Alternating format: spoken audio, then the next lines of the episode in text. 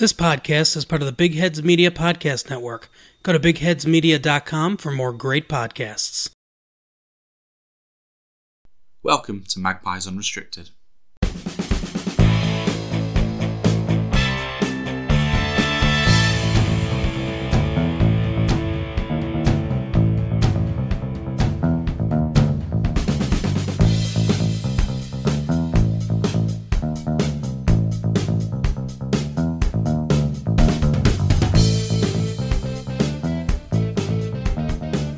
Hello, ladies and gents, and welcome to Magpies Unrestricted, where we'll be talking all things Newcastle United. I'm your host, Chris Simpson, and joining me as always is Cartha Sluthwaite. Hello. And we're joining you after Newcastle held Leeds to a one-all draw on Friday night. Another another point in the bag, but, but still no win for the Magpies.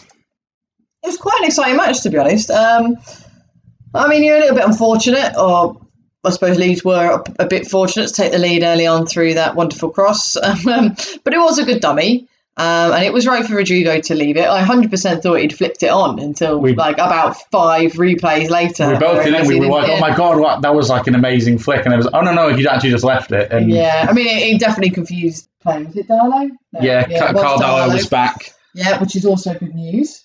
But yeah, I, I thought I thought both teams probably could have got a lot more goals than they actually did. To be honest, it was very back and forth, wasn't it? Especially the first half. What a lot of chances on both sides. I thought it could have easily been two all at half time. I genuinely thought it was probably one of the most frustrating match for, for both sets of fans because it felt like both teams just weren't making that final step.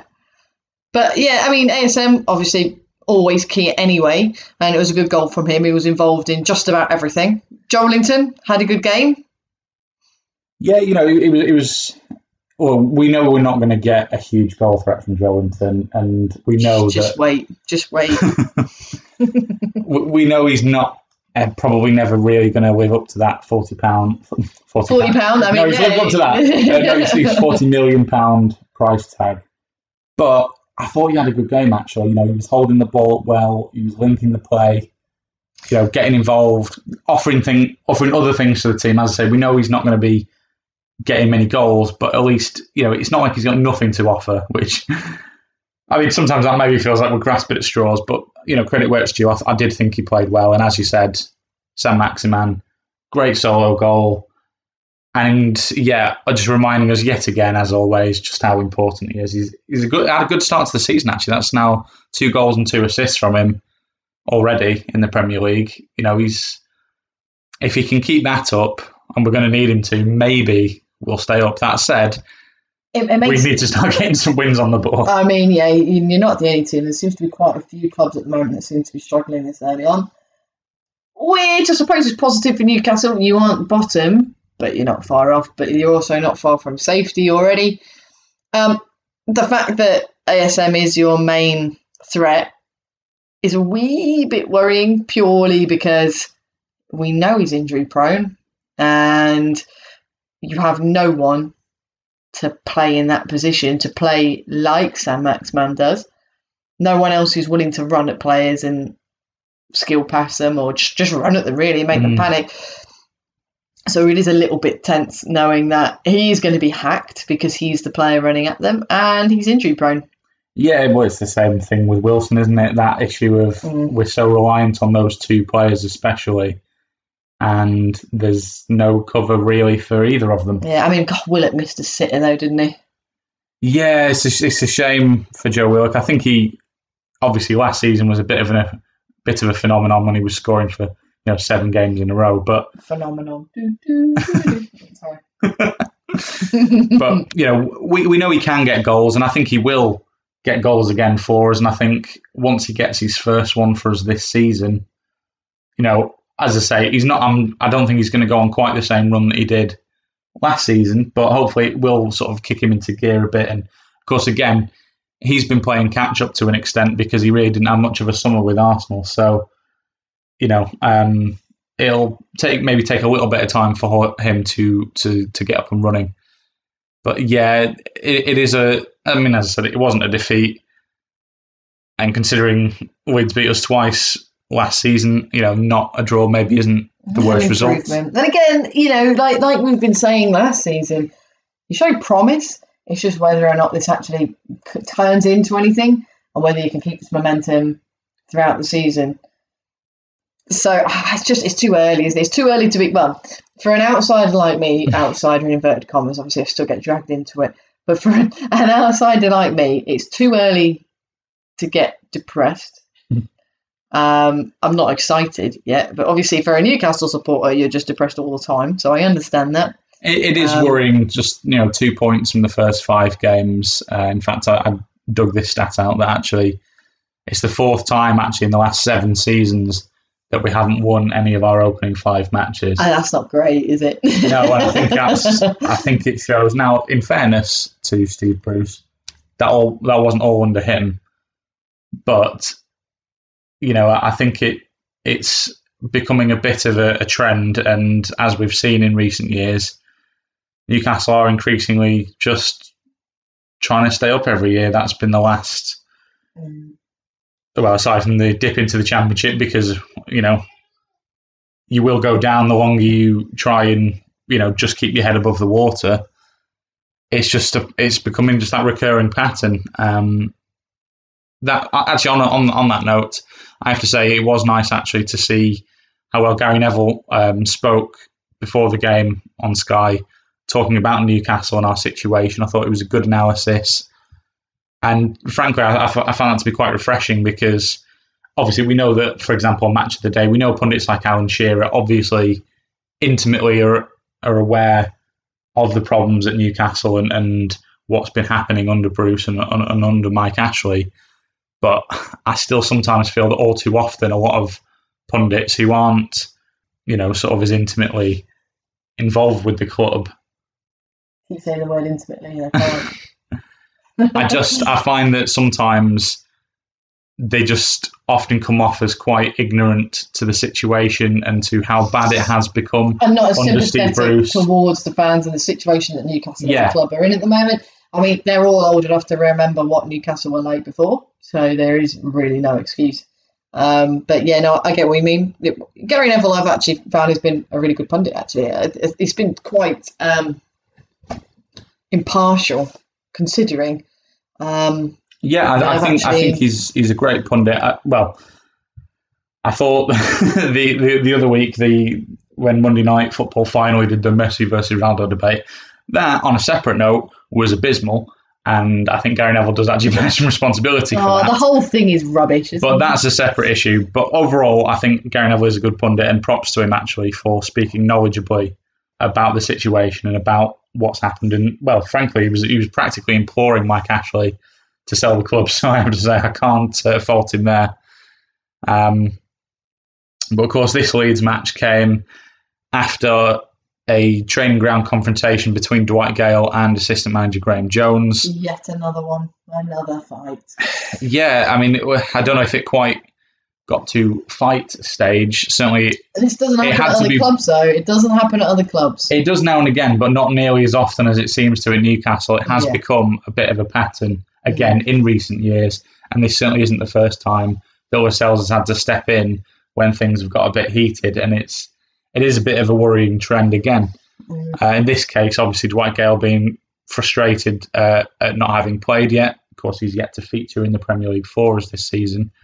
And I suppose, given that uh, Callum Wilson has been injured the last couple of games, I can understand why he's maybe been frustrated not to have even come off the bench. I mean, yes, but he's not really done a huge amount, has he, for, for, for Newcastle when, he, when he's been in the Premier League? Yeah, don't get me wrong, he's not had the same amount of chances and opportunities to shine.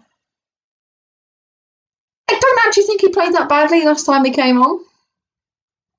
Well, uh, at this point, that was last season, of course. That's the thing. No, you no, I, that- I know. So, I, as I said, I can understand yeah. why he's been frustrated because you know you'd have thought he might have had a bit of a run out, even if it was from the bench. But we'll have to. Uh, I mean, it certainly it didn't help him get on the pitch against Leeds. So it's one that we'll have to keep an eye on. At some point, I'm sure he will get his chance this season because, again, we don't know how long Callum Wilson's going to be out for and it's not like we have many other options up front. So I think Dwight Gayle is going to get his chance. I just hope that when he does, that he can show that he's going to be able to contribute because we until at least January, and not that I trust us to necessarily go out and uh, recruit heavily in January, but until at least then, we're stuck with what we've got. Yeah, it, there is no real excuse to not have him on. He should be playing a fair amount considering you've got this injury. So it'd be interesting really to see how how or if this was resolved because I can see this being a reoccurring thing. Um, hopefully, this domestic, as it were, uh, won't affect his chances to be played further in the in the Premier League. But I, I can 100% see why why he's miffed. Yeah, and of course, this also comes after uh, or amid reports that Steve Bruce has also been angering some of the players as well in training. Uh, supposedly because the training schedule is better suited to him than the players, which doesn't surprise me in the least. but is, I mean, completely inexcusable. Yeah.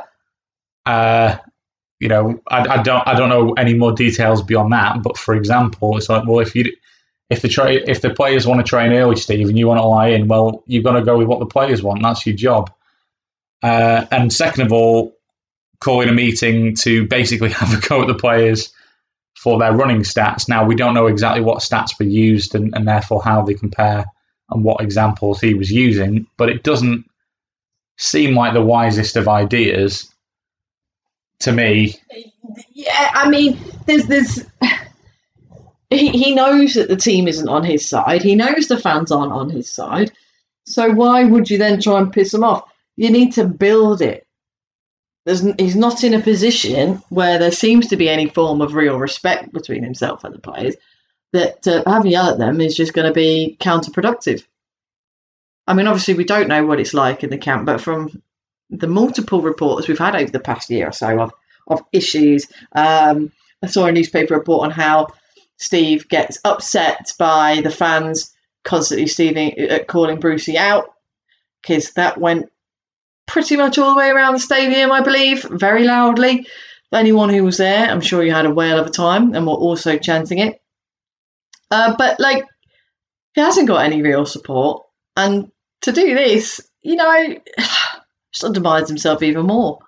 Yeah, well, speaking of which, uh, some comments about him. Because, I mean, I think one of my things with Steve Bruce is that he doesn't seem to take that much responsibility. He doesn't take criticism well either. That's what I mean. Yeah, like you know, I think you know, trying to pass it off on the players for these running stats. It's like, well, maybe actually, Bruce, it's your tactics. But even when he does, or training, up, or lack thereof, exactly. but even when he does appear to take responsibility, it doesn't exactly come across as inspiring. So I'm just going to share this quote with you. When he said uh, last week uh, ahead of the game, he said the frustration is like any other Premier League club or any other Football League club. If you don't get results, then ultimately the manager, head coach, whatever I am, bears the brunt. That's what it is. I have to accept that results haven't been good enough. Well, Steve, I'll be honest, it's not super inspiring that you don't seem to know your own job title there. Are you the manager or are you the head coach? It's Clearly quite none. worrying. Clearly none. Is he both? Is this another um, way to save money by Ashley? Do they not actually have a head coach? is it Brucey, and is that why your defence is shocking? Well, we know it's Brucey's fault. I mean, well, yes, we do it. know that, but but maybe Newcastle's entire woes are the fact that he's the head bloody coach.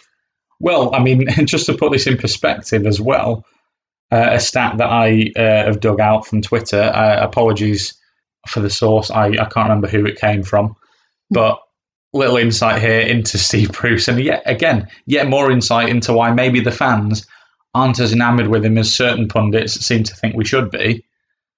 Steve Bruce hasn't won three consecutive Premier League games since 2009. Oof. In that time, just in case anyone's thinking, oh, well, maybe he was mainly in the Championship or what have you until Newcastle, like that, he's managed 275 Premier League games in that time. Jeez Louise. And he hasn't managed to string together three consecutive wins. Now, I'm not going to sit here and say that stringing together three consecutive wins in the Premier League is an easy feat for anyone outside the top six because it's not. But in 12 years and 275 games, you'd have thought it might have happened once or twice. Yeah. That's. I mean, but for a team, it's not good, is it? A team with Newcastle's name and calibre since 2009. Well, that's under Bruce, so that's not just at Newcastle. No, But of course, but like any that, team, inclu- that includes the several years he's been with us and his spells at other clubs in the league. Oh, yeah, the fact that it spans that long with other teams implies that the common denominator there is the one and only head coach slash manager, slash, slash, manager we don't know. slash we don't know slash he's just fucking bumbling, isn't he? Does he even know what he's doing? I think we all know the answer, but I'll ask it anyway. Does he know what he's doing? Answers on a postcard, listeners. yeah. Um. Uh, in other news, actually related to Newcastle, Demba Ba retired the other day. He only spent 18 months at the club, but a huge, huge impression that he made. 29 goals in 58 games. I mean, don't get me wrong, I think if Wilson were actually supported in a decent team and, and could stay fit, maybe he could. But setting that hypothetical aside, yeah, I mean, you can't imagine any of our current players scoring 29 goals in 18 months, can you? No, and it's a shame, and I'm sure we'll go on about this again at some point. But again, it's a shame he only spent 18 months at Newcastle. Yet another indication that Newcastle has become a feeder club.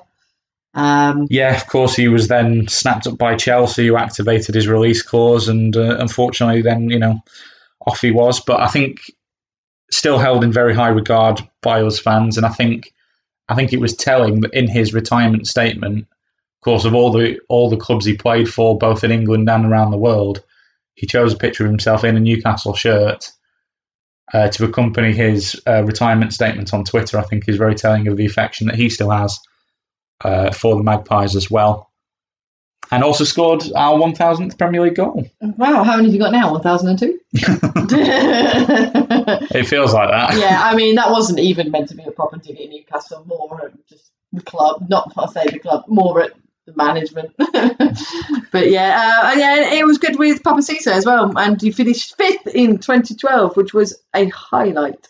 Yeah, great. Some great memories of him uh, playing with Cisse up front. What a partnership they had in the short time that they, they played together. And of course, yeah, that memorable season when we finished fifth, it uh, we still go back to that one uh, almost 10 years on. Yeah, I know. Yeah, the heady heights of a decade.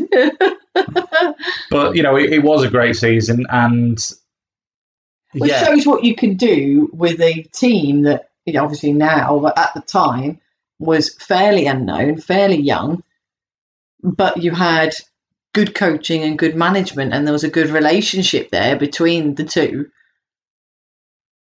And it's something that is just not been seen again for whatever reason. Obviously, it, it wasn't too bad with um what's his name? What's his name? It's gone. Who's your last manager? Who do you really like? Rafa. That's the one. I just went out of mind blank then. Yeah, it's not been too bad. With, it, it wasn't too bad with Rafa. He arguably had a less good team. I, Um, he definitely did, yeah. The spending under Rafa was a fraction of what it's been under Steve Bruce. oh, don't make it even more depressing. Sorry, but Anywho, well, speaking of more depressing, it could get more depressing on Saturday when we Oh. play Watford. Um, Watford, who of course ended their run of three straight Premier League defeats with that three-one win over Norwich in the last game, impressive win, and that means that they've now won two games already this season, uh, which I think is is good for them considering they're imagine looking looking good actually. a lot of people, you know, have them pegged to go down, and, and they may well still go down. But as I say, two wins under their belt already compared to our none, and I think that's kind of what worries me is that I know it's very early days still, and I I'm, I'm not getting too carried away. But if they were to beat us on Saturday, we would already be seven points behind a key relegation rival. I love that you've got a relegation rival already. well, I mean, just no, I know. you I know, just be, being honest, it's that's the way we have to look at it, and it's ultimate pessimist. Well, I mean, already in I'll be relegation honest. after five games. I'll be honest, I wasn't too pessimistic for this game, even though we are away, until I looked at our recent record against Watford, and I was like, oh Jesus Christ, it does not make for good reading, does it? no, I mean the last ten meetings with them, Newcastle have won one, drawn two, and lost seven. And again, just to remind you, listeners, this is Watford. This isn't Man United. Yeah, well, you know, you've got mm, you've got a seventy percent chance of losing this match. Yeah, pretty much. Um, twenty percent chance, well, thirty percent chance of getting any form of point. Um, so yeah, it doesn't. That doesn't sound great, but you know, times change. Who knows? I mean, they were playing Stoke in the League Cup on Tuesday, so they maybe risk their first team, but you know, I, yeah, we'll I mean, see. grasping at straws. I mean, I, we're, recording this before Watford go and play Stoke, but I suspect yes, I think they will rest their their key players for the League Cup and uh, to therefore save them for the Newcastle game. But as I say, grasping at straws a little bit. But I think our biggest hope is is that it does sort of disrupt their preparation in some way, um, because yeah, I'm not. As I say, I, I didn't feel too bad about the game, given that it's Watford. No offense to them, but and the, yeah, seeing that record was like, oh, oh yeah, no, it hasn't been good, has it? So I mean, you could probably pull up that type of stats against a lot of teams over the last few games. I mean, that's only five seasons, and the last five seasons have been pretty woeful. Um, but I mean, yeah, everything can change. Everything can change. So I, I'm not saying hold out hope. I'm, I'm just saying wait and see. Yeah, that is all we can do at the end of the day, listeners. And of course, we'll be here with you next week to look back on The relegation rivals. Yes. and Newcastle's two 0 defeat to Watford. Anyway, let's talk about people who could score. So the Newcastle All Eleven, and we're now on the strikers, the favourite bit. And there's no Mr. Shearer. Oh wait, no, there is a Mr. Shearer here. um, so we've got Jackie Milburn and Alan Shearer. So Christopher, would you like to talk to us about Wor Jackie? Yep, that's right. Jackie Milburn. I mean, look, of all the positions that we've done in this Newcastle all time 11, I think the one that there was most competition for was up front. As we know, Newcastle had a lot of very good and very famous strikers over the years. We but- had to cut down the shout outs. Oh, there's a lot of shout outs. oh yeah, yeah. Um, but I, you can't argue with numbers. And yeah, Wor Jackie, as you said, 200 goals for the club, plus uh, 38 wartime goals, which of course no longer officially count, but an absolute through and through Newcastle legend. And of course, it was his record that a certain Mr. Shearer went on to break. Uh, but we'll get to him in a minute. But yeah, Jackie Milburn played for the club between 1943 and 57. In that time, won three FA Cups with the Magpies. Back when we had, let's be fair, a truly great team, and also scored uh, after just 45 seconds in the 1955 FA Cup final against Man City, uh, which was the uh, record for uh, quickest goal in a Wembley final, and that stood until 1997. So he, he wrote himself into a bit of Wembley folklore there. And yeah, just prolific goal scorer. I mean, when I mean when you score 200 goals, this probably seems like an obvious thing to say, but he was famous very much for his shooting outside the box, an absolute threat. Very, very quick as well. I mean, how we would compare to the pace of players these days, you know, is anyone's guess. Of course, we know the game is a lot quicker in the you know, with sports science and, and athletics uh, and coaching and stuff these days. But, you know, f- for his time, very quick, just absolutely phenomenal player. Yeah, so from one well-known player to one unknown player, um, it's really depressing. You don't realise how many children do not know who Alan Shearer is and cannot recognise a picture of Alan Shearer in his heyday. Yeah, I mean, I suppose on the on the latter point of view, I guess you know they're only used to seeing him bald on match of the day. But yeah, it's weird that there'll be there'll be a whole generation of younger people these days S- several, several generations, unfortunately. who will only ever see him on match of the day, and they won't realise, my God, what a player Alan Shearer was. Yeah. I mean, I mean, I mean, this goes beyond numbers uh, for me. Obviously, uh, having actually grown up watching Shearer in his prime and watching him at Newcastle. Um, but just to recap those numbers, obviously played for us between 1996 and 2006, and in that 10-year spell, he scored 206 goals, a record, of course, for Newcastle in 404 games. after we signed him from Blackburn for what was at the time a world record, fifteen million pounds. Forget your Neymars, forget your Ronaldo's and your Gareth Bales and your Paul Pogba's. Alan Shearer, fifteen million pounds. You're never going to do that again. Spend 15 million, never mind, break world record. You wound me, but it's true. And of course, what ingratiated him even more, beyond the fact that he was a local boy, uh, and obviously he was an incredible player, was the fact that he turned down none other than Manchester United to uh, to join us and to come home. Uh, of course, that was actually the second time he turned down Man United, having also turned them down when he joined Blackburn as well. Um, and just what a player! I mean, he hit double figures every season while at the club, despite some pretty darn serious injuries, which hampered his, his later years at the club. Obviously, culminating in him, not really being able to play properly, especially even for his testimonial, as you well know, from injury. Proper messed up his knees. Yes, it was. Um, I, I was at his testimonial, listeners, and I've never. I have to say, when everything I've- was in black and white.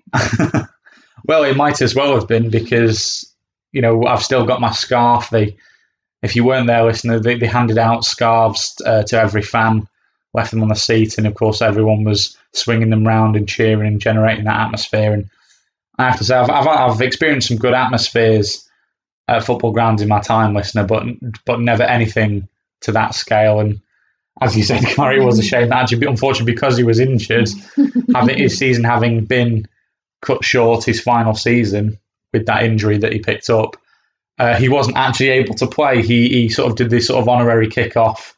Unfortunately, then had to be subbed off. Uh, this was uh, us playing Celtic, of course, in in his testimonial. Though he did manage to limp back on at the end and take a penalty, Mm. which of course he buried. Listeners, haters will say that the goalkeeper kind of let it go in, but no. But I mean, to be honest, without injuries, he was not a player who needed help from the penalty spot. Listener, what a record from the spot! And oh my god, some absolute thunder bastard free kicks. And you tell me that you off for having to put anything in front of yours. You've literally written Thunder Bastard down. And I there is come up with it spontaneously. There is, I'm sorry, but for some of his free kicks, there is no other more appropriate term.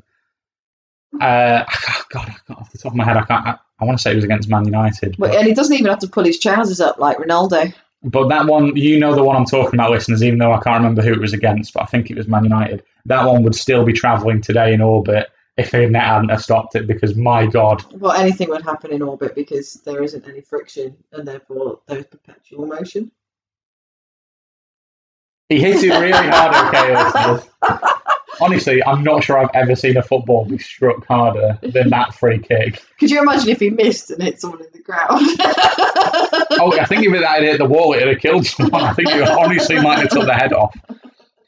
But again, that was the kind of player he was. Just you know, a proper classic English number nine, just sort of all round centre forward. You know, he was strong. Actually, before the injuries took their toll, and this is something that I think a lot of people don't remember, he was actually very quick. And I think one of the things that was so good about him was that after the injuries took his pace away, for a lot of players, that's it for them you know, if, if they relied on their pace, he adapted his game and he remained, you know, a 20 plus goal a season striker even after all those injuries. That's how good he was, as I say, incredibly strong, bullying defenders off the ball, absolute nightmare to defend against. As I say, as an all round centre forward, I've certainly uh, in, in the Premier League, I've never seen anyone better. I mean, obviously, I'm not going to say sit here and say that he was maybe better than Brazilian Ronaldo, but what a player! Uh, To be honest, probably, I think, in, although he only well, I say only scored 30 goals for England. I mean, that's not a bad return, listeners. And of course, he had to retire from England early to actually preserve his club career. Um, but I think, in my opinion, England's best ever striker. Yeah, no, and- and his play style obviously, well, much better. But in a way, Jamie Vardy reminds me of him with with that pace and just pretty much that absolute bloody minded determination. Obviously, Vardy doesn't stand up close to Shearer um, with his with stats or, or anything like that. And don't get me wrong, I, I'm not undermining what is a hero for Leicester, obviously Jamie Vardy, but it's that type of tenacity. Shearer would run after every ball Um, didn't matter if it was a no hoper, he was going for it, and he would push anyone out of the way to get it. And the pace helped him, and when the pace didn't help him, he just used his muscle because he was quite a stocky player for, Mm. for a number nine. Yeah, and obviously great in the air. Uh, again, considering relatively speaking, he's not super tall. No, not at all. No. Like, find me a better player in the air, you'll struggle. Yeah. you know what I mean. So good with his head. You know, on the ground, penalties, free kicks. He, he could do it all basically. Uh, and then, unsurprisingly, he's now the Premier League's all-time, or still, I should say, the Premier League's all-time record goal scorer with 260 goals. And now you've got to say, really, there's no one even that close to him. Who is the next? This is one of those we should have looked up. Uh, Wayne Wayne Rooney second, of course, he's retired now, and we know how he declined towards the end of his career. yeah.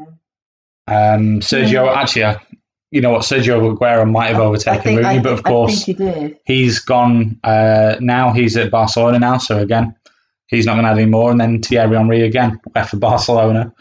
So it's a record that's going to stand Yeah, for a while. for quite a I mean, Harry time. Kane's on 166 and he's the closest. Yeah, well, Harry Kane The only one needs nine. the Premier League. Harry Kane needs 94 goals now, and again, he could absolutely do it, but he's still got to stay at the top of his game for a few more years yet.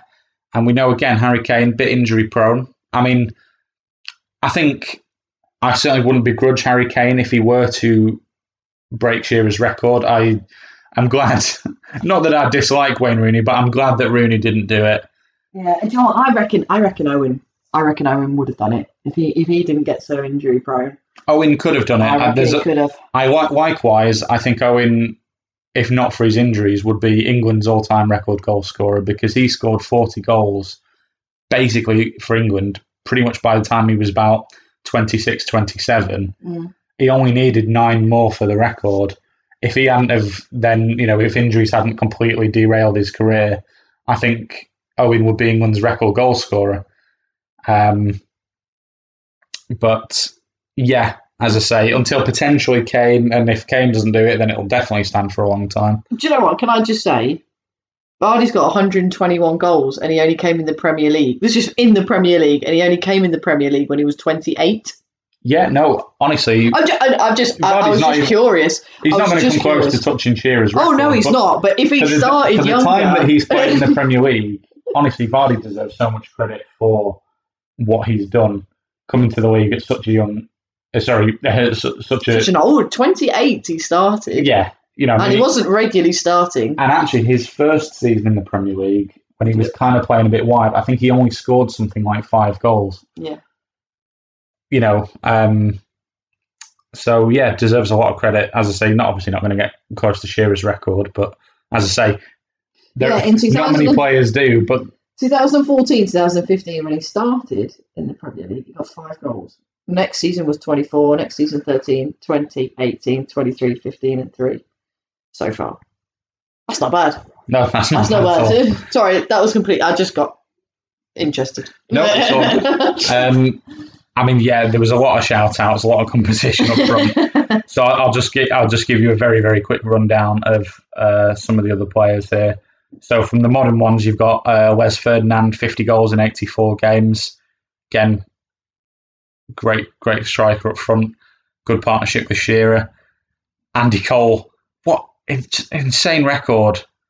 I mean, I know we live now in the, the era of Messi and Ronaldo, but for the time, like sixty eight goals in eighty four games. I really kind of felt Andy Cole was a bit underrated in the in the England team as well. You know, Yeah, it's a weird one with Andy Cole because he never really um, had that much of an England career. But when you think what he did for Newcastle and then for Man United, I do remember. was, I do remember that goal he of crazy. scored from effectively the sideline, just in the opposition half.